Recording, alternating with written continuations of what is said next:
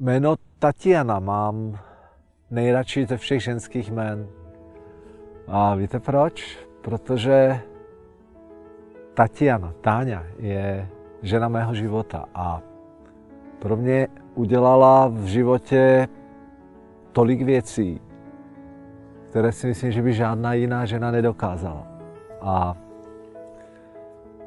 a právě proto, když si uvědomím, kolik ptákovin jsem udělal za celý svůj život, kolik, kolik věcí, kolik jsem mohl udělat jinak a kolik jsem byl takový v tom boxu svého jájovství a, a možná jsem neviděl to všechno, co se kolem mě děje a ona to všechno prostě, prostě zvládla. Tak najednou v té mojí hlavě mi to docvaklo a něco jsem si uvědomil. Uvědomil jsem si, že Táňa je moje královna. A najednou jsem si řekl, ale ty brděl, teď v těch pohádkách ta královna, královna, když něco chce, tak to okolí jí vyhoví. A víte co? Začal jsem se hrát ze svojí mysli. Začal jsem se hrát na to, že pokud je Tatiana královna, tak já jsem její, její, její všechno kolem ní, to znamená, jsem velitel jejího vojska, který se stará o její ochranu, jsem tajemník, který se stará o všechny ty záležitosti byrokratické, ale jsem taky její šaše, který, který, kterého rolí je rozesmát a zabavit. A tohleto, tenhle myšlenkový pochod mi neskutečně pomohl zvládat takové ty situace. Pánové, znáte to třeba, když, když je žena na materské dovolené. Materské dovolené, jo, dovolená. No, tak my někdy v té chlapské hlavě máme pocit, že opravdu si užívá. A teďka přijdete domů v půl sedmí po celém dnu, kdy jste z té práce opravdu unavení a jak se otevřou ty dveře, tak v momentě vám tš, dítě do ruky a, a říká, a jde se do města.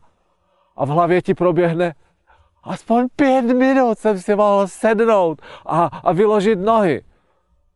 A víte, proč o tom takhle mluvím? Protože si to pamatuju, jak mě to někdy, jak mě to rozhodilo v tu, v tu moji psychiku, že proč se aspoň nezeptá, jak jsem se měl. Vidíte? A víte, proč mi to napadlo? Protože jsem byl v boxu svého jájovství, místo toho, abych se zeptal, jak se měla ona. No jo, ale teď ona byla na dovolené, že? Vidíte? A mimochodem, když mluvíme o materské dovolené, tenhle dobrovolný Alcatraz, nevím, který chlap by zvládnul, ne každý. Že? Ale pojďme zpátky k základní myšlence. Tatiana Královna. Co jsem chtěl říct je, že když třeba přijdu teďka domů po třídenním tréninku a Tatiana mi najednou řekne, chtěla bych, aby jsme šli do města ještě něco vybavit.